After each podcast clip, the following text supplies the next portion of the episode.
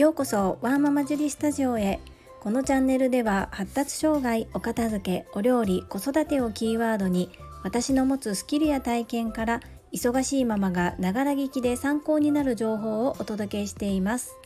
さて皆様いかがお過ごしでしょうか？本題に入る前にお知らせをさせてください。10月31日日曜日ハロウィン当日。午前10時30分からデコ巻き寿司オンライン講座を開催いたします。幕絵柄はジャックオーラタンです。ジャックオーラタンとは日本語でお化けかぼちゃのことです。デコ巻き寿司ってなーに？という方は第6回目の放送またはインスタグラムの写真をご参考になさってください。料金は税込2200円となります。お問い合わせは公式 LINE より受ります。皆様のご参加お待ちしております。さて本題ですが本日は雑談会とさせていただきます。3つのお話をさせていただきたいと思います。まず1つ目は苦手なことは得意な方に頼るです。これは私の整理収納アドバイザーとしてのお仕事の話なんですが私の得意分野はお客様の気持ちお片付けが苦手な方のお客様の気持ちに寄り添ったりほうれん草報告連絡相談をまめにできることそしてサラリーマンとして培ってきた経験がオフィスの整理収納のサポートをさせていただく経験とすごく相性がいいなというふうに思っております。反面個人宅今回のオフィスのお客様が通常の住居用のマンションをオフィスにされているんですね。一番難しいと言われる収納押し入れ収納こここのスペースをできるだけ有効活用して従業員の方々が出しやすく戻しやすく在庫管理がしやすいそんな収納にしたいと思っていろいろ調べたり自分がやってきた経験の引き出しを引いてみる中を見てみる。でもなんとなく行き詰まってしまいました。そのまま考え続けて結論を出すこともできるんですが私が選んだのは、えー、現場経験が豊富な信頼できる整理収納アドバイザーの方からその経験知識を購入させていただくことです。割と同業者の方ってライバル視されたり手の内を見せたくないのでこう交流だとかやり方を見せることを嫌がる方が多いんですけれども今回依頼させていただいた整理収納アドバイザーの方はまず人としてすごく信頼できいつも私が何か困った時とかつまずいた時に優しい言葉がけをかけてくださる。そしてこのスタンド FM もまだまだリスナーが少ない中ほぼ毎日聞いてくださって本当にあったかい心の持ち主の方です。そして現場経験が私よりもものすごく豊富なのに私がアシスタントをお願いすると快く受けてくださるそんなすごく人間的に尊敬できる方です。で私の思いつきで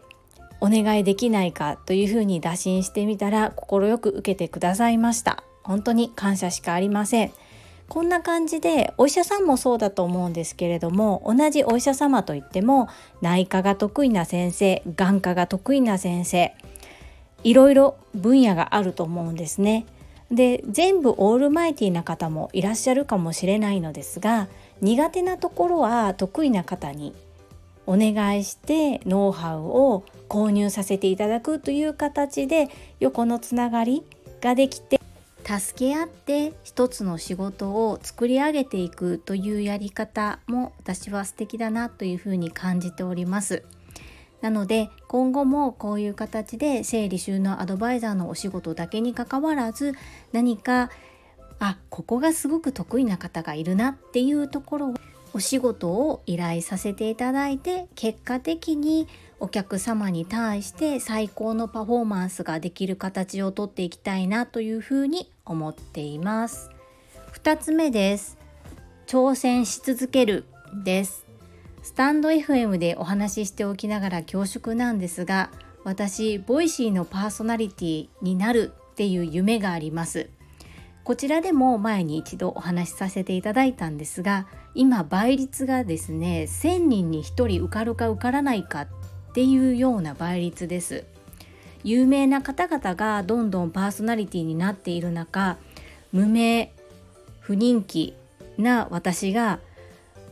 そんなんダメに決まってるじゃんって言われそうなんですけれどもこれもやってみないとわかんないですよね。で挑戦したんですけれども残念ながらお返事をいただけておりません。おそらく Voicy さんとっても忙しいんだと思うんですけれども返事は合否の返事はいただいてないですが私は諦めません。なのでまた近々応募再応募してみたいと思います。そして3つ目です。3つ目は学び続けるです。高額なお金を支払って学ぶ。無料で学ぶ。今学ぶことに対していろんなツールがあると思います。昨年は割と私お金をかけていろいろと学びに行ったり学びを深めました。今は高額な費用はかけていないんですけれども毎日少しずつとてもためになる情報を私は今ね耳読にはまっているので音声メディアを通じてながら聞きでとても参考になるチャンネルを見つけてすごくハマって聞いております。なので私自身もためになる情報を発信したいと思いブログではなく音声配信を始めました。ブログもねアメブロを長い間やってたんですけれどもちょっと考えるところがあって今はメブロはあまり配信してないですね。ただどうだろう。この音声配信のことを知らない方もまだまだいらっしゃるし私の認知度も低いのでブログもまあ、細く長くですけれども今後も続けていきたいなというふうに思っています。いかがだったでしょうか？本日は雑談会で不得意な部分は得意な方に頼るということ挑戦し続けるということ学び続けるっていうことについてお話しさせていただきました。皆様本日も最後までお聴きくださりありがとうございました。ママの笑顔サポータージュリでした。